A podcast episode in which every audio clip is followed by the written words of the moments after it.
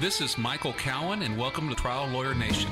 You need to show people the worst possible harm that that negligence could have caused, because that's what the case is about. What I'm asking you to do is to focus on what you can control, because that's where the power lies. The Dalai Lama uh, has a saying that in the face of anger, justice evaporates. If you can't focus group it, you have to be very, very critical of your process. The facts aren't good, you can't create a miracle. We can agree to disagree and be zealous advocates for our clients.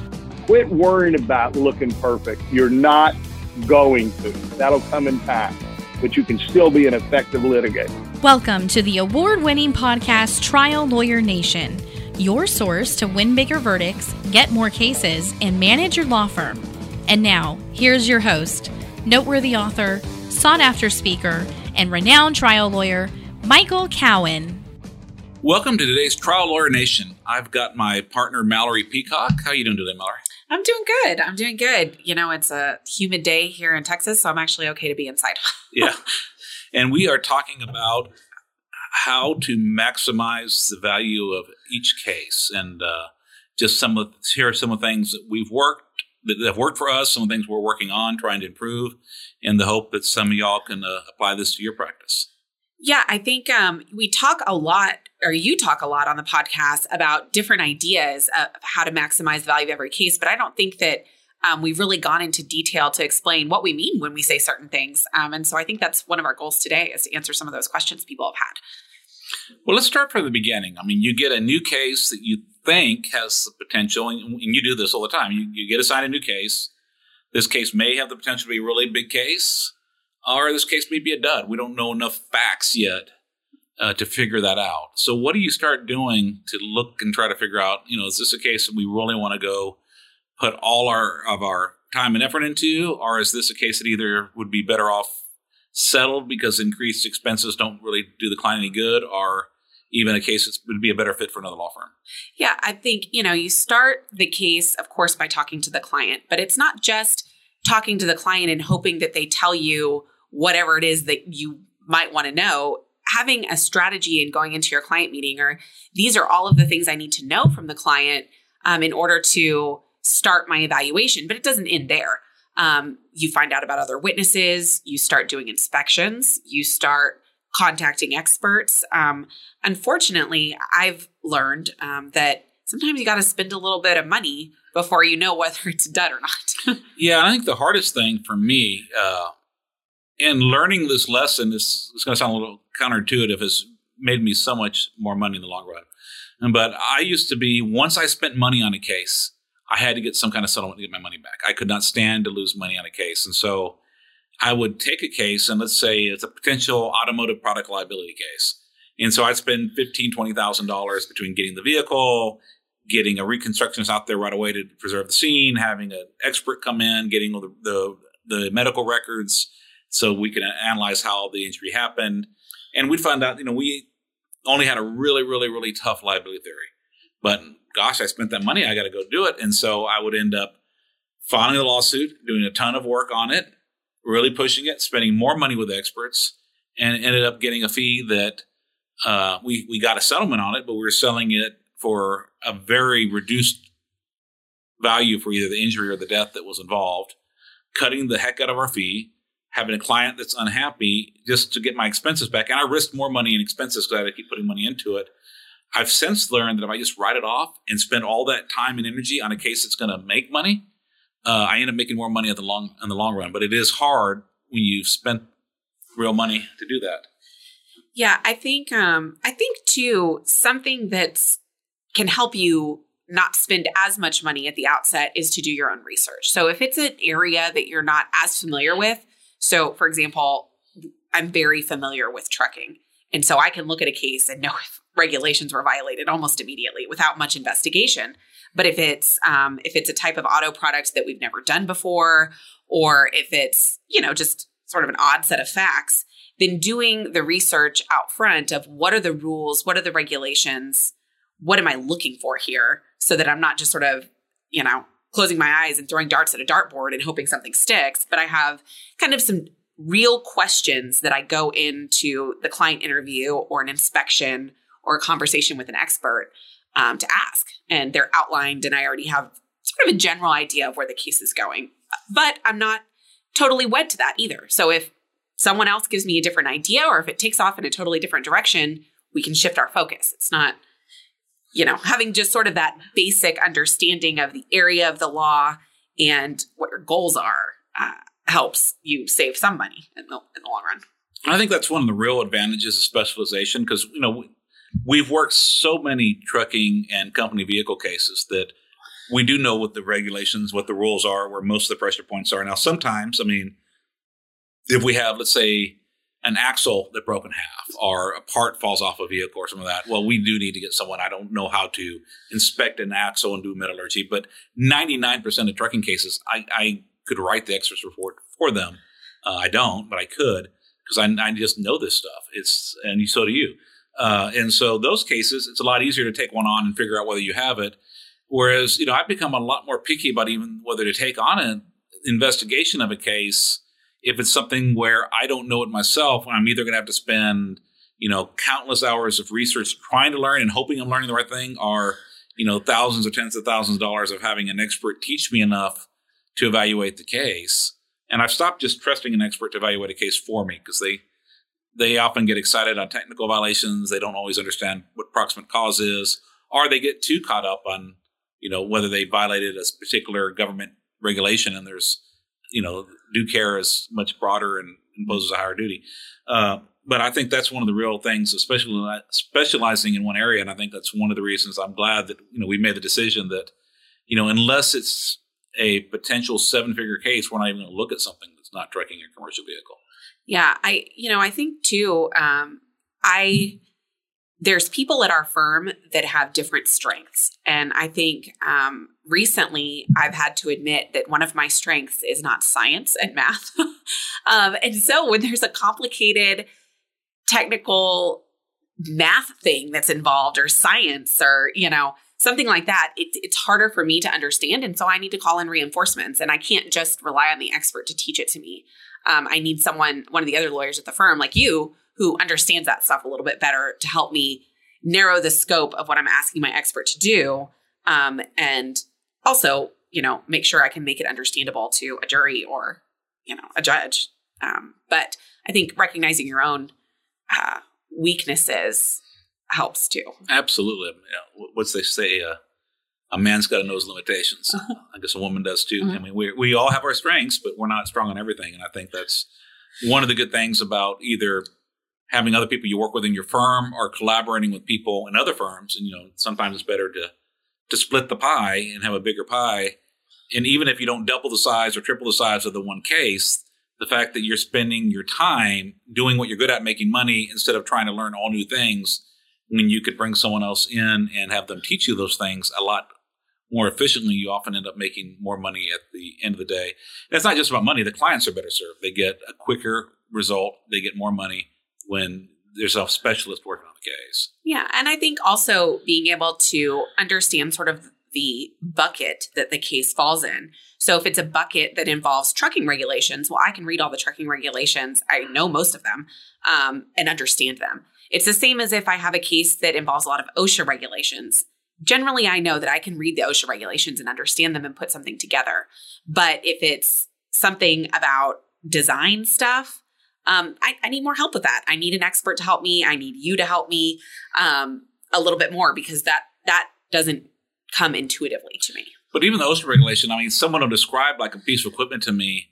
I won't really know what it is. So sometimes I, I'm looking at the wrong regulation because you know, I didn't realize that this was a pallet jack, not a stand-up forklift, or, or, I mean, whatever it is. You know, this sometimes they have these technical distinctions, and which reg applies depends on on what it is. And if you don't have that expertise, I mean, you can really go down the down a rabbit trail and make some mistakes. Although you know, most mistakes are recoverable. You hire your expert; he does you you're wrong, and you fix it. And as long as you're not hiring your expert, you know, three days before your deadline, uh, it it works out. You know, and that's um that's something that I don't want to gloss over in our conversation. Um, when I'm talking about investigating cases, we're talking about it in terms of investigate the, them with an expert.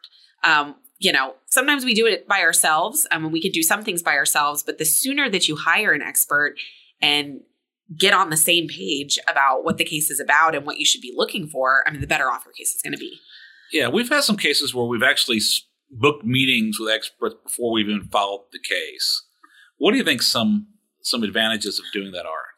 So I think there's um, only advantages. I think anything that you would say is a disadvantage, I think I could construe as an advantage. Yeah. Um, I think uh, the best thing about it is it helps you focus um, yourself and your research on things that are actually important and are actually going to matter in the case at the end of the day.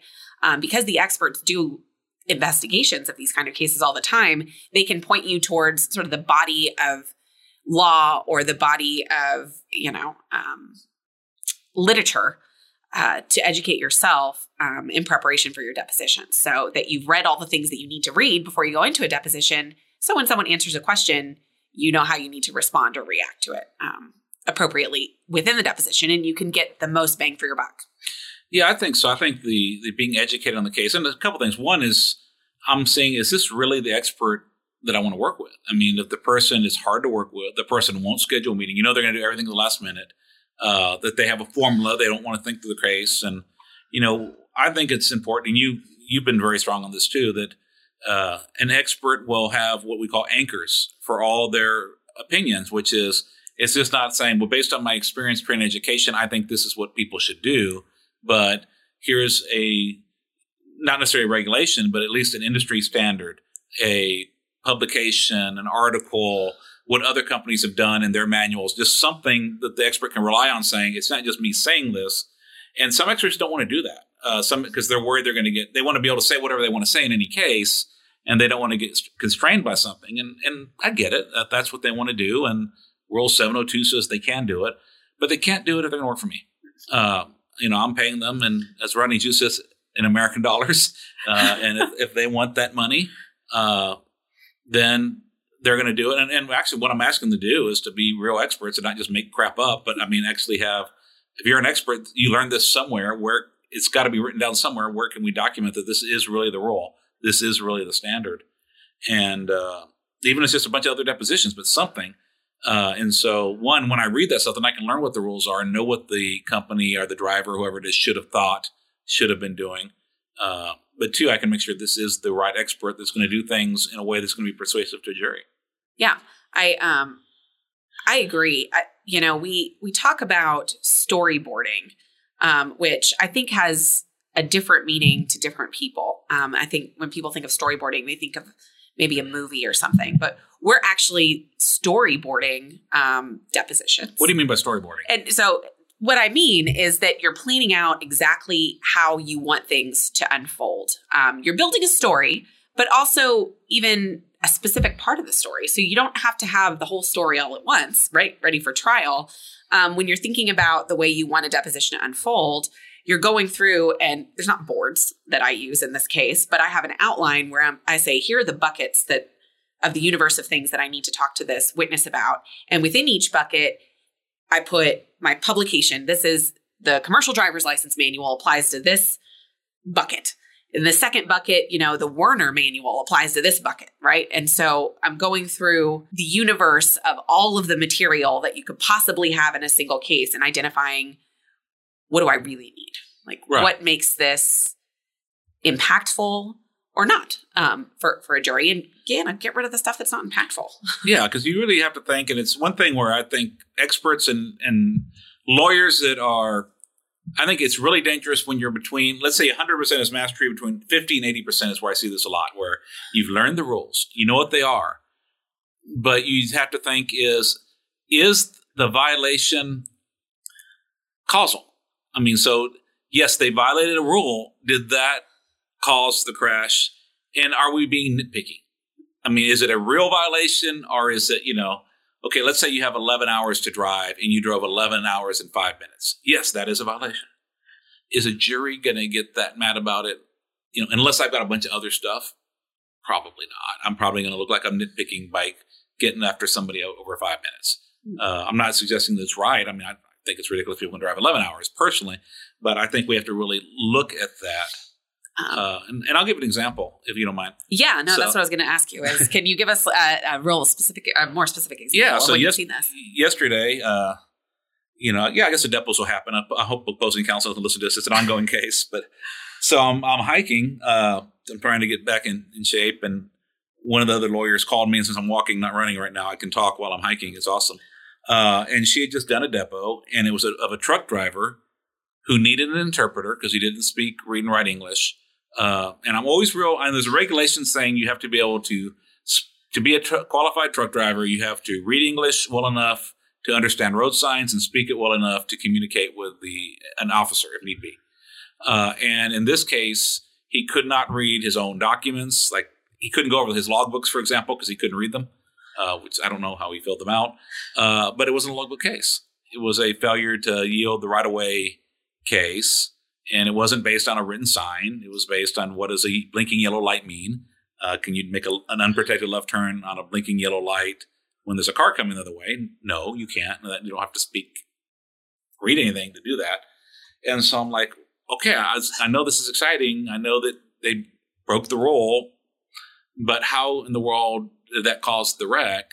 And then we don't want to look like we're trying to appeal to some kind of prejudice against people from other countries or people who don't speak English, especially in the particular venue where we are, where it's a, it's uh, although this was a someone from a former Soviet country that didn't speak English, we have a primary Spanish speaking venue, and we could we could be seen as the, especially you know I'm a big white guy, it's a white woman lawyer on our side, you know, like we're the big mean people that discriminate against people. But then when we talked it, we talked about it more. I said, well, isn't it still more of a training case? I mean, how can we make it about the company, not just the driver? What did they do? Did they ever drive with them? And he goes, well, they said they provided training, and he took the company line that you know they trained every two months. Well, what kind of training they did? And you know, did they make him do any training after this? You know, yeah, they made him watch JJ Keller videos. Ding, ding, ding, ding. Okay, JJ Keller videos. Those are in English. They don't have any Uzbeki language. This guy was from Uzbekistan. Uh, a JJ Keller video. So now we have you're providing training in English to people that don't speak English. I mean, if you're going to hire people that don't speak English, train them in their language. Make sure that they actually understand it. Because if not, you're just you're just covering your butt. You're not you don't care about training. You care about telling a jury later you, you provided training. Yeah. Uh, and now we got something, but it took that thought process of how do we tie the violation? How do we make it not nitpicking, and how do we tie it to having caused this crash? Right. And we had, and, and the driver. The other thing is the driver insisted he did nothing wrong. Yeah, Yeah. I think um, causation is something that's it's challenging, um, and so a lot of people think, "Well, I'll, I'll figure it out later." But really, you need to be thinking about that um, before you go into your depositions because you want to focus on the things that matter and you want to focus on the right things, um, and you don't want to focus on things that don't matter um, because that's not a good use of your time. But it also um, it it muddies the water. It makes the story incomprehensible to people. Um, I think you know one of the one of the big things that I see often is some someone will call and say, "Well, they don't have any DQ file, right, for the driver, driver qualification file, which is something that you're supposed to have Yeah. as the trucking company under the Federal Motor Carrier Safety Regulations." But the issue is what part of not having a driver qualification file caused the wreck? Which is it's a tough question. It is. Sometimes there is something about not having the DQ file that caused the wreck For But- example, for example, um, let's say that they would have never hired this driver had they done what they needed to do when they were qualifying the driver, like looking into his background and doing a driver record check and talking to his prior employers. And he'd had drug violations before and other wrecks and speeding tickets all over the place. And so he would have never been qualified to drive and he shouldn't have ever been on the road. Well, that could be causal because maybe this wreck is about someone on drugs or it's about someone that was speeding. right? Um, but Or just so bad that they wouldn't hire him. He's just an unsafe right, driver. right. But if it's you know they didn't have an application, but he actually has a spotless driving record. Okay, what does that have to do with this wreck? Nothing. I And mean, we had that happen on a case recently. I mean, we they didn't contact the former employers. They didn't check the dr- driving record right. But when we got the stuff, you know, it turned out yeah he had prior crashes, but he was telling her he wasn't at fault in those prior crashes. I mean, we looked at it like a one a drunk driver ran into the back of his truck. Something someone else crossed the center line and hit him. I mean, we got the police reports, and found out no, this wasn't causal. Yes, he they they didn't look. Had they looked, they would have found out he'd been in two other crashes. Uh, but had they found out all the facts of those two other crashes, they would have hired him anyway because they weren't his fault. We still had to do the work you don't know if you don't do the work. But trying to bring up that technical violation when it didn't cause our crash, to me, it, it makes us. If you have a juror that's skeptical about you because they're skeptical about lawyers in general, and one of the things I think they get lawyers is we, we bring up things that don't matter to try to get a jury mad at somebody to give money and to do things that aren't logical and aren't just. And I think we have to really ask ourselves when we bring up a rule violation, is this just to bring up? Did it have anything to do with the crash? Uh, and doesn't mean we, we don't become creative in trying to find a way that we can argue it's part to do crash. But if it's not credible, I think we have to learn to let it go. Just because we find a violation, you know, we don't necessarily want to bring every single violation in the case. Yeah, I think um, you know there's a lot of conversation. I've um, listened to quite a few guests on the podcast, and I, I agree with this completely. Um, but I have a caveat to it. So people say you need to focus on the company, right?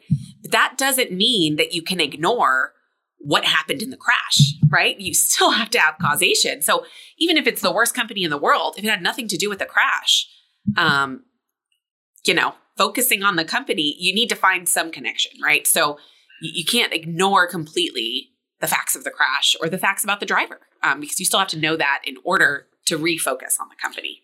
And we always want to look to try to make a case about a systems failure and try to make a you know company failure that if not corrected will cause another crash.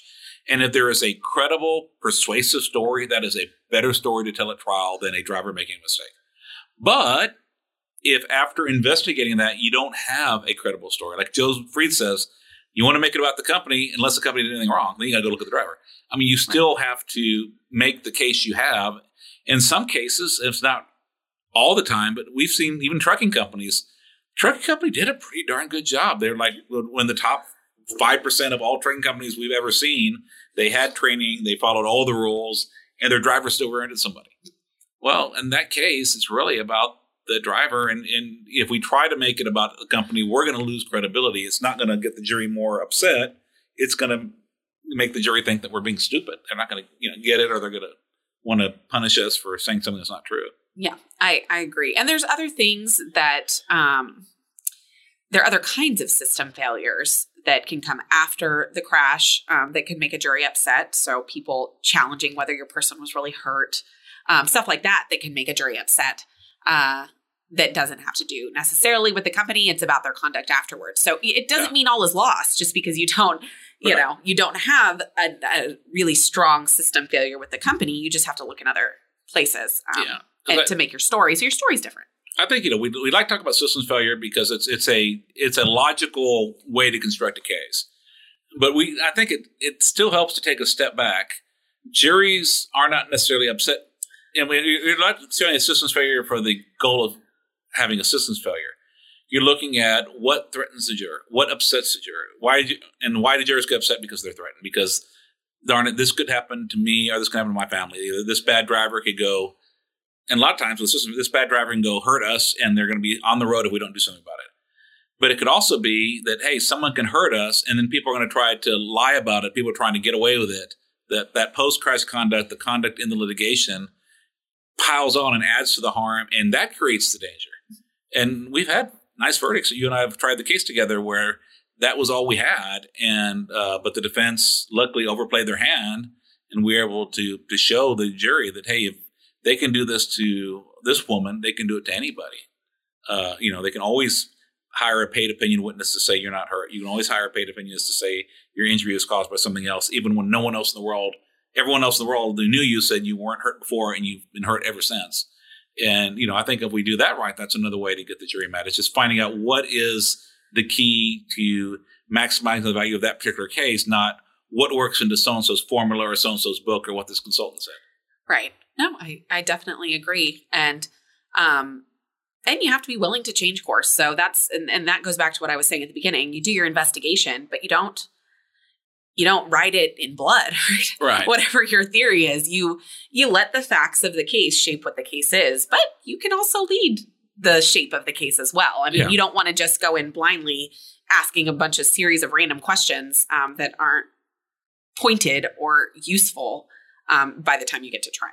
But we have had many cases where we come in with one idea what the case is going to be, and then we, when we get digging, we find a much better story. Yeah. Uh, oh yeah. and as long as it's a true story and a story that resonates, I mean, you go with what's best. You don't let your your ego get in the way or saying, "Well, this is the method I'm doing." The method I'm doing is you plan it out before you file a suit, and now you got to follow that path wherever it leads. Like, no, uh, you. This is your. It's like being a scientist, a, a real scientist, uh, where I have a working hypothesis of what I think is going to happen, but then I'm going to look at the evidence, and if the evidence shows my hypothesis is wrong, then and there's a better explanation, then I'm going to switch to that better explanation. I'm not going to let my ego or my sticking to doctrine get in the way. Each year, the law firm of Cowen Rodriguez Peacock pays millions of dollars in co counsel fees to attorneys nationwide on trucking and company vehicle cases. If you have a case involving death or catastrophic injuries and would like to partner with our firm, please contact us. We have experience finding potential defendants that other firms miss, and we've added millions of dollars to cases by finding these sources of recovery. If you have a catastrophic injury or death case where the policy limits appear to be insufficient, give us a call. If we can find another defendant, we can partner on the case. And if we can't, then we won't ask for any of the fees. You can reach Delisi Friday by calling 210 941 1301 or send an email to podcast at triallawyernation.com. She will coordinate a time for Michael Cowen to speak with you in person or by phone to discuss the case in detail. And now, back to the show. So, speaking of evidence, um, there's a lot of different places to get evidence. Yeah. And it's not just from the defendant. So, what where are some of the places that you found are really good resources to go and try and uh, get information about your case? Okay, well, a few things. One, there there is nothing like going to where it happened and looking at it with your own eyes, driving the route that each person would have driven, uh, walking around. Uh, it just gives you a better feel for the case and what happened. Looking around for cameras, and sometimes we've found a business nearby that happened to have captured the wreck, or maybe it's just someone the way they're driving leading up to the wreck. So sometimes we just we don't see the the, the crash, but we see a car, a car speeding by going much faster than all the other vehicles. Uh, and so you know, just that it's not very expensive. It just takes a little bit of time, but there's just something about getting out there, talking to people that makes a huge difference. The other thing that I found really helpful is, especially if you're in a regulated industry like trucking, uh, there is so much you can get from public information requests or Freedom of Information Act requests. Uh, just like in trucking, you know, there's information on all the inspections they've had, any weather crashes they've had, what violations when they've been warned about violations. Sometimes even, you know, they get audited for a compliance review and they get a safety rating. And so it's like satisfactory is the best rating, which means they're good enough. Conditional is like you've got some real problems. We're not going to put you out of business. And unsatisfactory is you cannot operate anymore unless you convince us you've changed. Uh, well, a lot of times you'll see satisfactory as the rating, but then to get the satisfactory, you'll find that they the government noted all these problems in their inspection, but because they promised to fix those problems, they went ahead and left them as satisfactory. And you know, a lot of times you find that those same violations happen in your case, Mhm. uh, and so now we don't just have a case where someone broke the rules. We have a case where someone got caught breaking the rules. They were told, "Hey, you're breaking the rules. You have to stop doing this." They promised, and to stay in business, they promised we will promise we will do this from now on. This is our plan. And then when the government inspector went away, they went back to breaking the rules. Yeah. I think that's a much better case. Yeah, and I think um, you know if if you've been following along with the podcast, that sounds a lot like gross negligence. To me. Yeah, exactly. So, um, you know, so you can get get other kinds of um, causes of action when you when you do that. Um, and broken promises are just some of the most upsetting things to anybody, um, jurors included. Yeah, it really takes you know out of what that defensive attribution, which is you know one thing the defendants think is one, you know, this wouldn't have happened to me because I wouldn't have put myself in a situation the plaintiff ha- had. But then there's also the fear. I don't know, maybe it's not defensive attribution, but it's like I would hate to be sued and lose everything because I made a mistake. And there's this fear that if this could happen to somebody else, it could happen to me, and I don't want to live in a world where I'm doing my very best, and unbeknownst to me, I make some little bitty mistake that I didn't even realize I made, and now I lose everything. Uh, and I think that's that's a very real and realistic fear because of people misconstruing. You know, most good verdicts are not based on someone making a little mistake. Uh, And so I think the more you can show that it was a, a choice and that they had knowledge that this is important, this is unsafe, you can people can get hurt, that you promise not to do this, and then you do it anyway. Not just the broken promise, but the knowledge that what I'm doing is wrong makes the jury want to say, okay, now this person is different than me. They they did they knew something was wrong. They did anyway. They don't care. And now we got to do something about this because these kind of people in the world are a threat to me and my family. So I'm in a reptile mood today. If you can't tell. Yeah. so, so there's actually a lot of other industries um, where companies need to make promises to stay in, stay in business. It's not just trucking. So this can apply to your workplace safety um, case. So people make promises to OSHA if they've had OSHA violations before and settlements and things like that. Um, or people make promises um, if they're a restaurant or something like that, and it's a slip and fall case, they're making promises about the safety of the premises to whoever they're leasing the building from. Um, so there's promises in places that you might not expect. Yeah, our health code violations. They may have noticed water on the floor or leaking ice machines or mm-hmm. other things. You know, bars. You know, they if they've had people get caught for over serving or serving underage drinkers before, which you often have, you, you find that history of violations through your. We just resolved a dram shop case, and that's one of the things that was helpful was finding the that this particular entity had broken the rules before and they'd been caught, and you know then it happened again. So just showing that knowledge that hey, you do have a problem with your employees. Whatever training you say you did, it, it ain't working because you know the alcoholic beverage commission's been in here and they've caught them breaking the rules and fined them and uh, now it's happening again. It's much less of a, you know, it's so unfair to us. We spent all these years building up this business, and one employee makes does something wrong. How do we control what every little person does? Uh, I think it just, you know, the more we're fair, yeah, the more likely we are to win. Yeah, and so you should be looking for broken promises or just any promises um, in every single case that involves a company, because a company serve uh, exists generally to make money um, and have customers of some kind. So there's some promise they're making somewhere down the line to someone about something.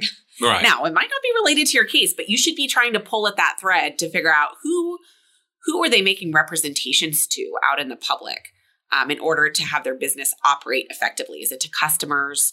Is it to the landlord? Is it to government agencies? Um, and you kind of pull at that thread and see, you know, is there a promise that I can use in my case that they broke?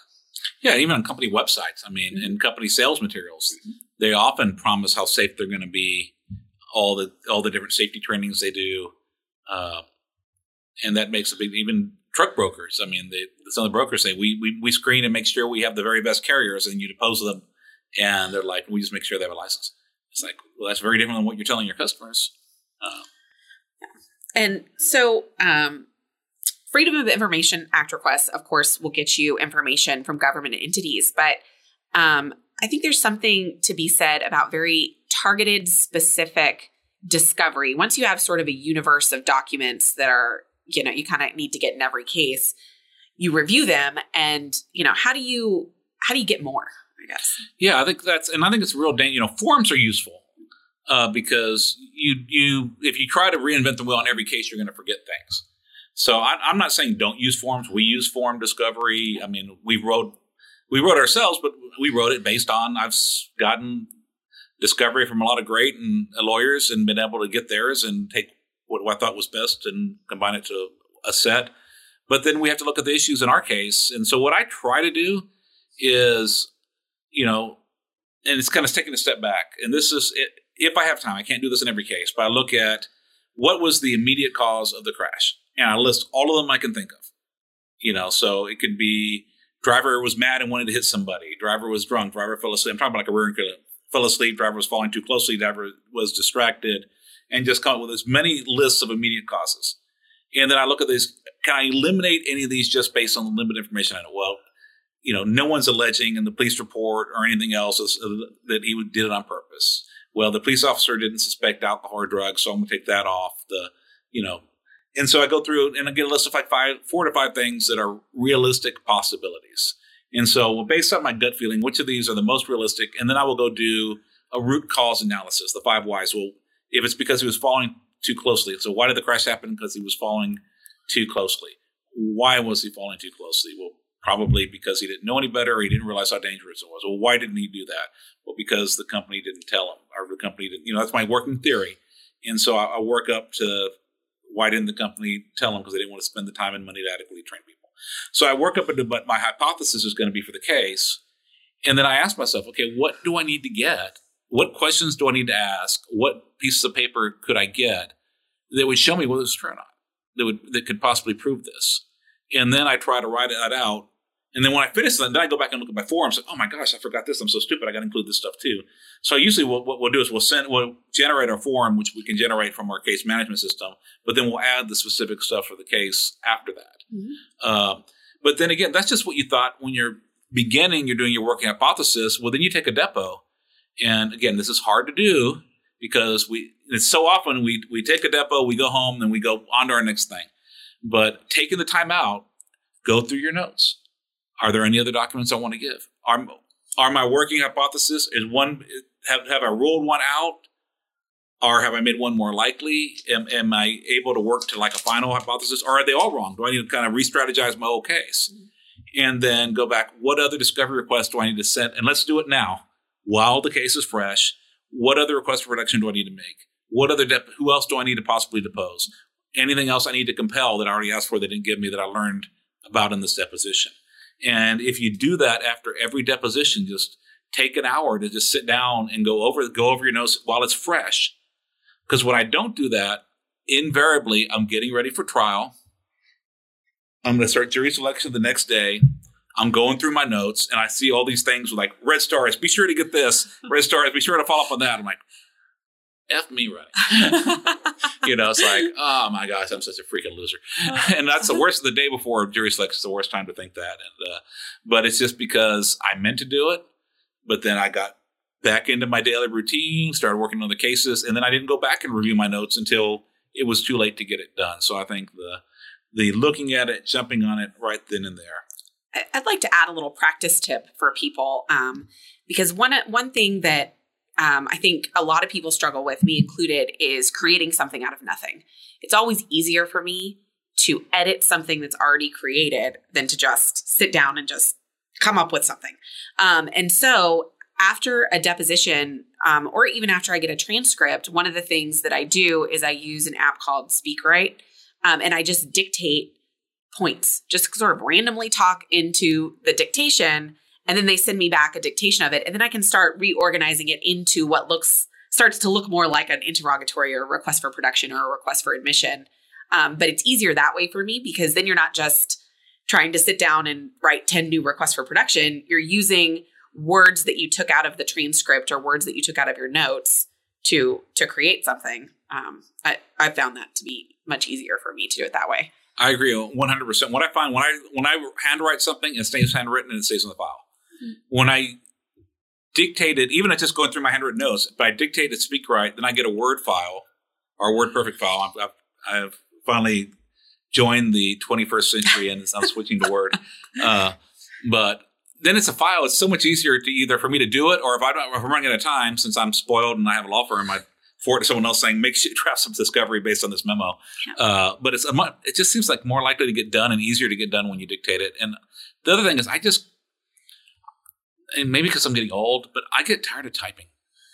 I just sometimes, especially when you when you're going from a piece of paper like your legal pad to your computer and having to go back and forth, or you're trying to like you're on a laptop and you're trying to look at a PDF file and then switch back and forth to try to keep it both open the same screen, and it's just such a pain in the ass that I just find that going to the old fashioned dictation and speak SpeakWrite, S P E A K W R I T E, is one app uh, it's fairly it's like a penny or penny and a half a word. Uh, there's also Rev rev.com also does it, and you you dictate into these apps, and they have an actual human being that will then type to you, and within a few hours you get your uh, dictation back. Uh, I know my phone will also dictate for me, and it's not bad, but I, I just like the person one because I have to watch it while it's going and then go back and correct it all the time. And mm-hmm. I just my son always says, "Why are you wasting money, Dad? You can just use the, the dictation on the phone." But it's just you know, it's ninety percent is good, but you know, for five bucks a memo, I just would rather get it hundred percent as good. Yeah, I think um, I think that that that's one of the reasons that sometimes it's easy to put off these things. Um, and I think that there's um, people are afraid. I don't know why, but to send a request for production that literally gets you one document, that's okay because then you can get what you want. Send the request that says, please send me what you mentioned on Bates page 933, Yeah. title X. Send me that document. And that's okay. If that's the request for production, you can send a request for production for one document. Yeah, we, we've had uh, you know like someone attached gave us a PDF email. I, I will sometimes ask for, please give me the document, the attachment titled this to the email on this date, which was produced as Bates number whatever. Uh, and uh, even the other time that's really useful is let's say you're doing a product case. Let's say you're doing a, a seat back case against General Motors, and you have networked with other lawyers before you even filed the lawsuit, and you found out what the hot documents are. When you request, I want the memo by this person written with this title on this date, and you request the hot docs by name, they go into the case knowing that you know what you're doing, Mhm. and you that you know they exist, and they're not going to be able to pull the wool over your eyes, and it makes a huge difference. So I think being, and also when they try to say, oh, vague and overbroad and all this stuff's like, how is this vague and overbroad? I'm telling you the exact document I want. Yeah, I think it really endears you to um, the judge as well, because if you're going to have to have a motion to compel when you're asking for something very, very specific by name, I mean, what complaint could they possibly have about it? I mean, Yeah. you know, and you know, everybody should always keep in mind just because it's discoverable doesn't mean it's admissible. I don't know how many times I have to repeat that um, in hearings to opposing counsel to people at our firm is just because they can discover it or we can discover it doesn't mean it's admissible. You should not be fighting over admissibility at the Right. time that you're requesting documents. You should be fighting over whether it's discoverable. And it's the defense's strategy is to get you talking about whether it's admissible because then that's a different question. Um, And it's hard to say when you haven't read the darn thing. Right, right. Um, so, uh, speaking of going through documents, one of the things we've mentioned um, on the podcast, I think a few times, is something that we take advantage of a lot at this firm, is what we call spending three uninterrupted hours on a file. Three plus. three plus uninterrupted hours. minimum hours. of three. I've spent much more than three uninterrupted hours on cases, but um, can you? Uh, I guess you know. I think we've talked about it before, but not explained what we do during those three plus interrupted hours. Yeah. Uh, and my rule is got to be something offensive. Uh, not like offensive like it offends somebody, but offensive like we're playing offense. When we, so, you know, because I had people say, well, I have to answer discovery this week, or I have to prep my client for dep None that don't count. Because what I, what I mean by that, we have something, we have, we're following a book called The Four Disciplines of Execution, which means in addition to what we call the whirlwind, which is all the things you have to do on a case every day because you have a deadline, because you have discovery, something due. These are something you're purposefully doing that is going to move a case closer to resolution or increase the value of that resolution. And we have a, a list of like seven or eight categories, like filing your lawsuit, getting a trial date, taking offensive depos. But one of them's we added this year is spending three or more uninterrupted hours on a case because, and it has to be working on the case, planning out my case, uh, analyzing my case, strategizing on my case. Because what we found is that we get so busy between meeting deadlines and going from depo to depo to hearing to hearing that we don't take the time to sit back and strategize. And as a result, and we found that on our biggest cases, the really big results that we've gotten have been the product of having spent lots of time just thinking about this case and and planning and strategizing and you know working out re- reading all the documents carefully and finding the hot documents and then having very specific discovery requests to follow up to get additional documents, very specific people to depose next, and and digging deep. Uh, so we really tried to. We've actually made that one of our systems of the firm now that we require people to. We don't tell them which case, but you know, put aside time. You know, every week to pick a case and spend three or more uninterrupted hours just working, focusing on that one case.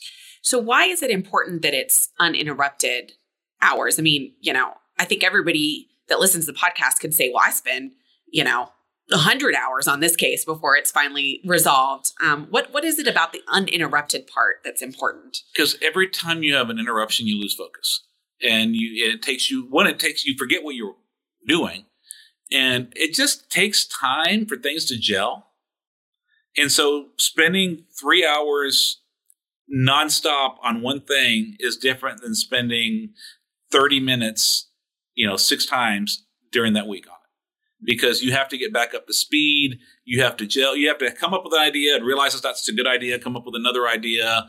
You know, have, you just have to. It just takes time, and you and you and every time you look at a case again, you still have to revisit it. I mean, I, you never remember everything, so you have to go reread depos. You need to reread documents. You need to go put them in a place where you can find them again. Create notes or some system for managing your information so that you'll remember it and know what to do next. Uh, and I just found that any less than three hours just isn't enough to really plan something out. Yeah, and I think um, you know the spending three hours thinking about a case is not just. I mean, it's never. I am not going to say never, but I, I, have not spent that time just sitting in a room generally thinking about a case. Um, you don't have to plan it out ahead of time. I will say for people who are feeling intimidated by the idea of doing this. Um, but what I usually do is if I'm like, you know what, I need to brainstorm about this case um, I start with, okay, well, let me just read carefully every document that they've produced. Let me start there. And then inevitably, as I start to read, I start to put documents together and piece it together in my mind in a story. Um, so just start at the beginning, read every document they produced, and then that'll help you, your brain get going, the creativity get going. I mean, one of the reasons that I love being a lawyer is this exact process is the creative process is the putting puzzles together um, and and coming up with a story it's the most fun part of it for me um, and google time uh-huh. i mean let's just google the company. Let's google the issue. I mean you have something on driver fatigue. Let's google driver fatigue and start. It's not the same as having an expert pull you the best scientific studies but you find a lot of really good stuff just by doing you know good google searches looking at company websites finding the literature and reading it and then highlighting what's important and then then I'll go into SpeakWrite and dictate out the parts I highlighted so I can have a memo of the key phrases for the literature I want to go make into exhibits later or use as anchors in my case. Uh, and but it just takes time to riff on it. And every time you get interrupted, you lose where you were. Mm-hmm. Uh, and so, and which means that I've had to teach people, you know, during this time, I'm not going to respond to your text. I'm not going to answer your phone call. I'm not going to look at my email. And so, because, and it's so, email grabs your attention so much. I, I, I try to turn off the little alerts that pop up. I try, I turn off the alerts on my phone, but it's still, it's so easy. Well, let me just go check my email. No. If you check your email real quick, you will think about something else and it will take you 20 or 30 minutes to get back to where you are. And sometimes you never get back.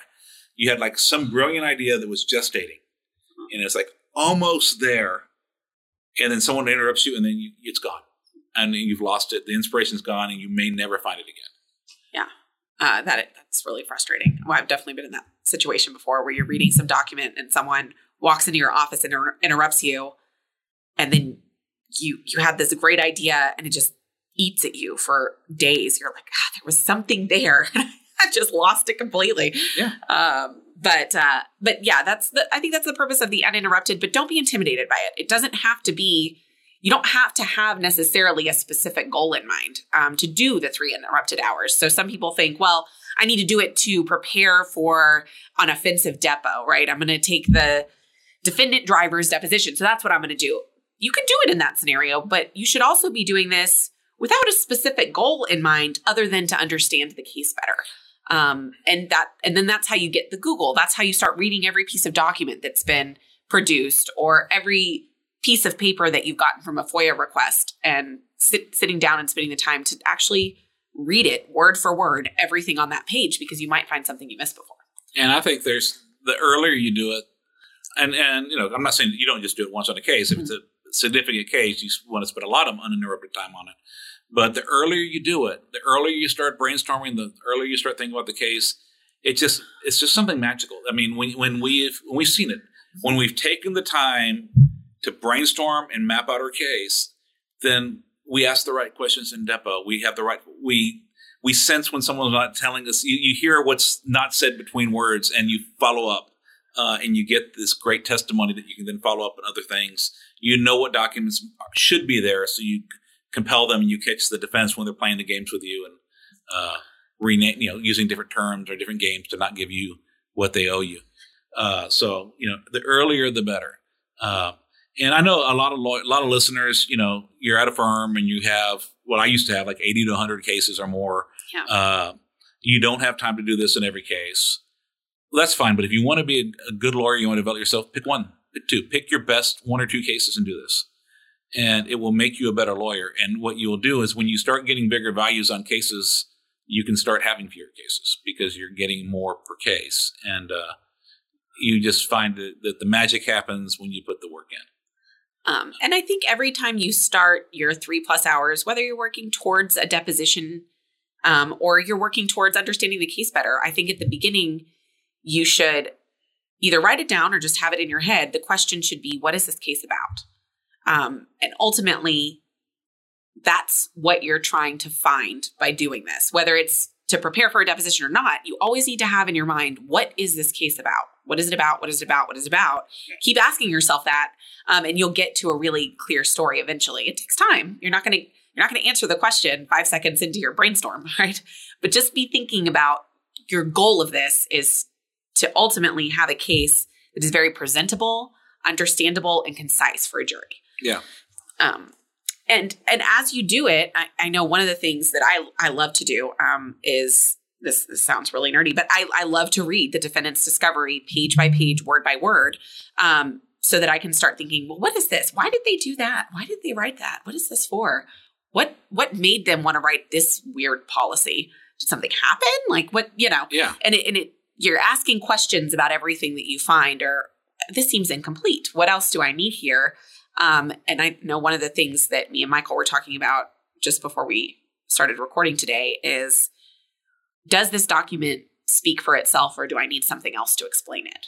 Yeah. Um, and if you need something else, it could be testimony, it could be other resources, it could be an expert to explain what it is, but it helps you get everything organized and in a presentable way at trial before you're two days before trial and thinking, oh my God, how am I going to get this piece of evidence admitted or explain it to a jury since I can't personally testify Yeah. in the case? I mean, we need to start off with unbounded creativity, but at some mm-hmm. point we also have to look at things like the rules of evidence. You know, You know, have and me, and all the other stuff. You know, the other stuff I found. Do I need to give to the other side? Have I given to the other side? When is the best time? You know, I personally believe in doing it as early as I can, but you know, when is the best time to give it to the other side? What do the rules require? Uh, you know, I think all that is important in the stuff we need to look at. You know, sometimes you, we talked about three plus hours kind of by yourself working on a case, but we also sometimes do work days. Uh, and you know, one of the things Rodney Jew's, if you listen to this, you've heard a lot about Rodney because I'm a big Rodney fan.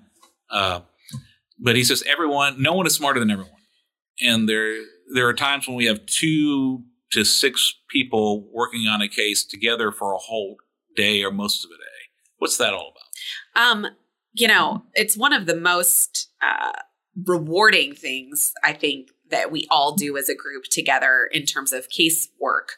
Um, and the reason it's so rewarding is because everybody has ideas and um, and you get a different perspective on the case. It's so important to get other people that aren't working on the case, uh, get them involved in these work days so that you know you're not sort of shouting into a vacuum, right? You you have someone to bounce the ideas off of. And maybe your idea is ridiculous and you need to know now. If it's ridiculous and it doesn't Yeah. make any sense, you need to know now and you need to come up with a different idea. But if you're just doing this by yourself, you lose out on someone telling you your idea is ridiculous, um, which and is important. And you lose out on their ideas. Right. And, and you lo- lose out on just the collaborative process when you have an idea, then someone else helps improve it, and then you go off them what works and what doesn't. And you know, I think more than six is a mistake. Uh, two's better than none. I think you know three to six is kind of the ideal number of people for this. Uh, the other thing is on a full day, you have different people fade in and out. I mean, we make everyone stay in. If they're going to do it, you got to be there for the day. But attention, having six people pay attention all day, every second of the day is unlikely. But you always have enough people engaged.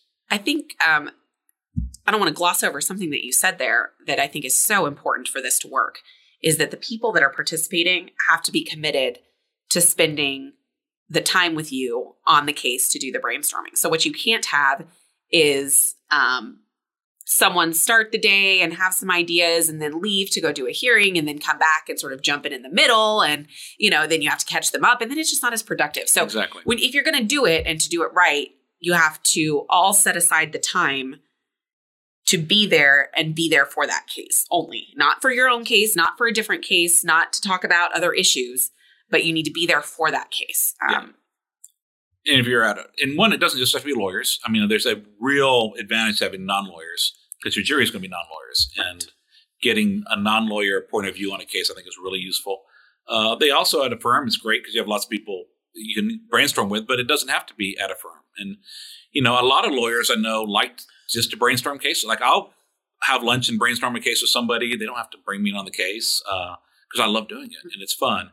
Uh, but so you know, if you get a group of friends that you all want to become better lawyers, and so you you know you say, okay, we're going to meet one Saturday a month or something like that, and we're going to take turns bringing a case, and we're all going to help each other. Uh, there's real value to that. It doesn't have to be you know, well, this only works if you're at a big firm and you have enough, you know, six lawyers that can go meet in a room. Yeah, I, you know, one of the um, things that we started doing at the firm, um, we did it informally before, but we have now have a formal Tuesday lunch with all the lawyers. Um, and right now it's through Zoom, but hopefully soon we can all do it in person. But it's a Tuesday lunch and it's, uh, we call it the case valuation lunch. Um, and we're talking about sending demands and negotiation strategies.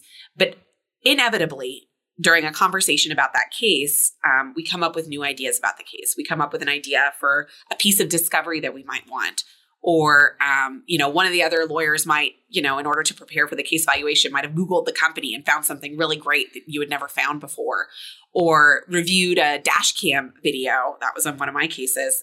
Someone watched the dash cam video and saw something that i never saw in it before it just never popped out at me. And when she pointed it out i, I thought oh my god i can't believe i didn't see that before. Um, and so even spending that 30 minutes to an hour during lunch um, once a week just even that is is helpful because you're just talking about ideas and uh, helps you be more creative. Yeah, and definitely collaborating. And again, if, if you have people within your firm, that's great. Uh, but also, you know, just network. I mean, I, I, still do that with. I have, you know, I'm lucky to have made friends with a lot of other lawyers that specialize in trucking cases, and you know, we really miss each other because we would go to several conferences and conventions a year, and you know, at this point, I go more to hang out with them, and and and I learn more. At first, I learned a ton of stuff from the CLE now I've heard a lot of that after doing this for 20 something years, but the conversations we have over dinner, over drinks, where we're talking about our cases and brainstorming. And so we're doing like our own Zoom happy hours just and maybe agree, hey, I got this case, anyone want to brainstorm it? And, you know, doing it over Zoom or over a phone call. You know, it's not the same as being in person. I miss where we are herd animals or group animals. I mean, there's something that I've really missed about person to person. And now that we're trying to do limited, safe, socially distanced, uh, but some more in-person interactions that are affirmed by having some people come to the office. It, it, it has changed things, and I, I found that I'm getting a lot more out of this than I did out of the Zoom stuff. Oh yeah, yeah. I mean, Zoom is a tool. Um, it's it's what we have, but ideally, you would be doing a lot of this stuff in in person. Um, so, um, you know, these are some of the things that we've talked about in terms of maximizing the value of every case. Um, there's also something to be said about you're not you're not maximizing the value of every case by wasting time on it.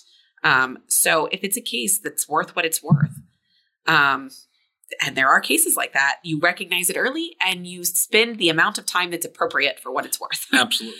um, can you say a little bit more about that, Michael? Yeah, I mean, I think you just have to really look at the case, and I think it's part of really meeting the client because the client's Exhibit A, and there's some cases that the client is going to present so poorly that it would just take an incredible amount of horrible conduct on the defense to motivate a jury to want to give this person money. For example, uh, some people, you know, had really really good recoveries, and there's a limited amount of money. Sometimes liability is really tough and you either need to reject the case or settle for what you can and move on to the next one. So I think that's part of it. You know, when you when you look at a case carefully, then you decide, okay, it's triage. We only have so many hours in the day. So I want to put my time where it's going to produce the best results. And frankly, that's where the joy is. The joy in law on the plaintiff side is getting putting a bunch of time into something, coming creative, getting a cool story, cool demonstratives, and then you know getting them to either pay you a bunch of money or going to trial and getting a big win. It's not very fun to put a bunch of money into something and it's a crappy case and you still got to settle for you know pennies on the dollar because the case sucks or losing it uh, because you wouldn't let it go. And I see this all the time. I mean, I have people like they get into the case and they want this to be a big case, and I I've done this in the past myself, and it's not a good case, but they won't let it go and they won't stop working on it. And you know, you have to really look at that. Yeah, there are some cases that no one else thought was a good case, and you were right. You were able to discover that story. But a lot of times, a dog's a dog, and you know, it's never going to be a good case. Are are the damages aren't there, and it's just not worth the time and effort. And then if you spend the money on it, you spend the money doing focus groups, creating exhibits, hiring experts. There ain't going to be any money left for your client. And uh, um, so you mentioned something that uh, is we've talked about on the podcast a few times as focus groups. Um, but there is some strategic use of focus groups very early, early in the case before you know almost anything about it um, that can save you a lot of money and time and that can also point you in a direction you didn't think you would go. So, um, what is your experience with those strategic use of focus groups at the very beginning yeah. of cases? So, very beginning, you're doing what's like a concept group. So, you're showing juries like picture of the crash, the crash scene, or you're talking about a type of injury, or and you really kind of see what people think. One, you learn what questions to ask. You learn what might be important, what might not. You're not predicting things at all. Although sometimes, if it's a novel theory, people just say no way. Yeah, I think one we're talking yeah. about like you know should we explore training and driving a utility cart, which is a big golf cart, and when we brought it up to the focus group, they laughed. Yeah, they uh, that was unpleasant. And so if they're laughing at you when you're first presenting it, it may not be the most persuasive theory to pursue. Uh, so I think there's some real value there to just, yeah, you don't know much, but just showing people the limited information you have and just finding what else do you want to know? What other questions do you have? What are your initial thoughts? Just to find out, because it can really guide you. And sometimes you get lucky. I mean, we had an oil field explosion case, and you know, we did a concept group. Only three people showed up, I and we were supposed to have twelve. Uh, but they all knew something about the oil field, and we ended up learning a lot of things. One, we didn't quite understand what happened right, uh, but we learned so much from that group of what to ask for, what people thought, what they thought was important, how they viewed these companies and safety and training. Uh, and it made the rest of the case go so much more smoothly. Even though when I first saw only three people, I was pissed. Oh yeah, I remember that focus group. I was there, and we we had it all planned out, and we had all this stuff we were going to show, and then three people showed up, and it was so disappointing.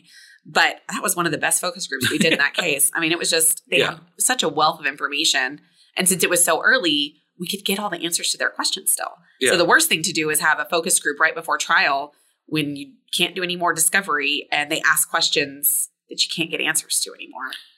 Yeah. Until you start the trial, so you don't know what the answers are going to be. Yeah, I think right before trial, you're not really doing focus groups. You're practicing in front of an audience, uh, which is important too. I think right. the you need to do focus groups early on enough uh, where you're able to do something with the information you have. Now, the only difference would be if you're hiring a true social scientist. I mean, someone like Professor Campbell that we, that we interview on this podcast who can go and, you know, do something scientific to 400 people to find out what your odds of winning and losing, or you're getting like a David Ball and Artemis or Richard Jensen or someone else that can really go and scientifically analyze what are your odds of winning or losing. Should you take this case to trial? Are your damages, you know, realistic? But it's the big picture stuff. What works, what themes, what to look for. If you're doing that a week before trial, it's too late. Yeah. Um, and all it's going to do is freak you out. It's, yeah. It's much better to do like practice your opening and make sure they understood you.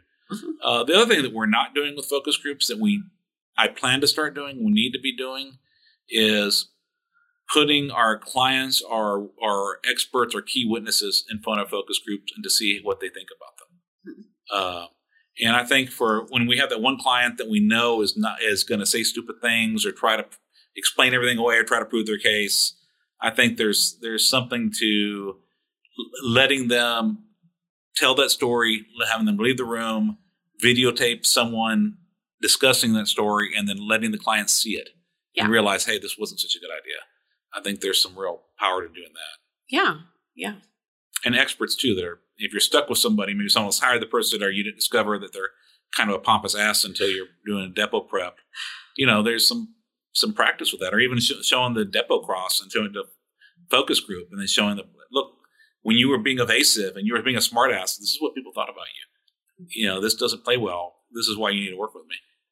Yeah. Of course, they'll still bill you by the hour to show them that they're screw up. you know, though, I've um, when I broached uh, working on um, direct and cross examination with experts, many of them are more receptive to it than you think that they will be. Mhm. So it doesn't, I will encourage you to ask and talk to them about it um, in a way that's, um, it's about preparing for trial, um, but that you want to practice with your exhibits or you want to practice with uh, the question and answer. And many of them are very, very receptive to it. You get the ones that are not, but um, I encourage people to don't be afraid to ask them because I, I have had people that are more interested in it than I thought that they would be Yeah. based on their personality, you know.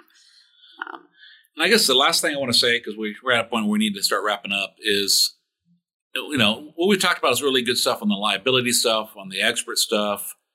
But if you want to maximize the value of your case and know the value of your case, you have to really get to know your client, and that means spending some time with your client without an agenda, where you're just talking to them, getting to know them, hanging out with the client, uh, meeting other people that know the client, family members, hopefully friends or coworkers uh, when all this COVID stuff is over, just going to their house, not just talking to them in their tur- their turf so they're comfortable, but just looking at the house, the pictures on the wall, the way it's set up. You get a feel for people, and uh, and you just seeing the way they interact with their children, seeing the way they interact with their family and their friends. It, it you just get a a gut feeling for somebody, and when you feel them, even if the words don't come out, you express it better. Uh, and I guess I want to close by you only win a simple case. We can't win a complex, complicated case. Complexity is favors the defense. But to make a case simple, you first have to work through all of the complexity. Uh, and that just takes time. So that at the end, uh, I think Michael Leizerman's two questions. I love Michael Leizerman too. And he's like, this question, this case is important because blank. This case is simple because blank and it's just a very short few words. Uh, and if you can't do that, it's going to be hard to win your case. But you can't do that until you work through all the complexity, which means you got to give the case the time and effort it deserves. yeah, I think I think that's right. And uh, you know, this the theme of this podcast is maximizing the value of every case. And I just want people to remember that maximizing the value doesn't mean getting $20 million on every case. I It's wish. The value, I know, that would be nice, but it's the value of that case. So you need to think about that carefully when you're allocating your time and your resources to different things. Well, y'all, I've actually learned from having this discussion. I've been thinking of things I always learn from talking to Malorie, and then just like working uninterrupted on a case, you get better ideas. Doing a podcast, you get some better ideas. I hope this was useful to y'all too. I hope this helps you get better justice for your clients, and frankly, I hope this makes more money for you and your families, and that everyone is safe and healthy, and that we find ways to prosper this year. Have a great day. Thank you for joining us on Trial Lawyer Nation. I hope you enjoyed our show. If you'd like to receive updates, insider information, and more from Trial Lawyer Nation, sign up for our mailing list at triallawyernation.com. You can also visit our episodes page on the website for show notes and direct links to any resources in this or any past episode. To help more attorneys find our podcast, please like, share, and subscribe to our podcast on any of our social media outlets. If you'd like access to exclusive, plaintiff lawyer only content and live monthly discussions with me, send a request to join the Trial Lawyer Nation Insider Circle Facebook group. Thanks again for tuning in. I look forward to having you with us next time on Trial Lawyer Nation. Each year, the law firm of Cowen Rodriguez Peacock pays millions of dollars in co counsel fees to attorneys nationwide on trucking and company vehicle cases. If you have a case involving death or catastrophic injuries and would like to partner with our firm, please contact us. We have experience finding potential defendants that other firms miss, and we've added millions of dollars to cases by finding these sources of recovery. If you have a catastrophic injury or death case where the policy limits appear to be insufficient, give us a call. If we can find another defendant, we can partner on the case. And if we can't, then we won't ask for any of the fees. You can reach DeLacy Friday by calling 210 941 1301 or send an email to podcast at triallawyernation.com. She will coordinate a time for Michael Cowen to speak with you in person or by phone to discuss the case in detail. This podcast has been hosted by Michael Cowen and is not intended to, nor does it create the attorney client privilege between our host, guest, or contributors and any listener for any reason. Content from the podcast is not to be interpreted as legal advice. All thoughts and opinions expressed herein are only those from which they came.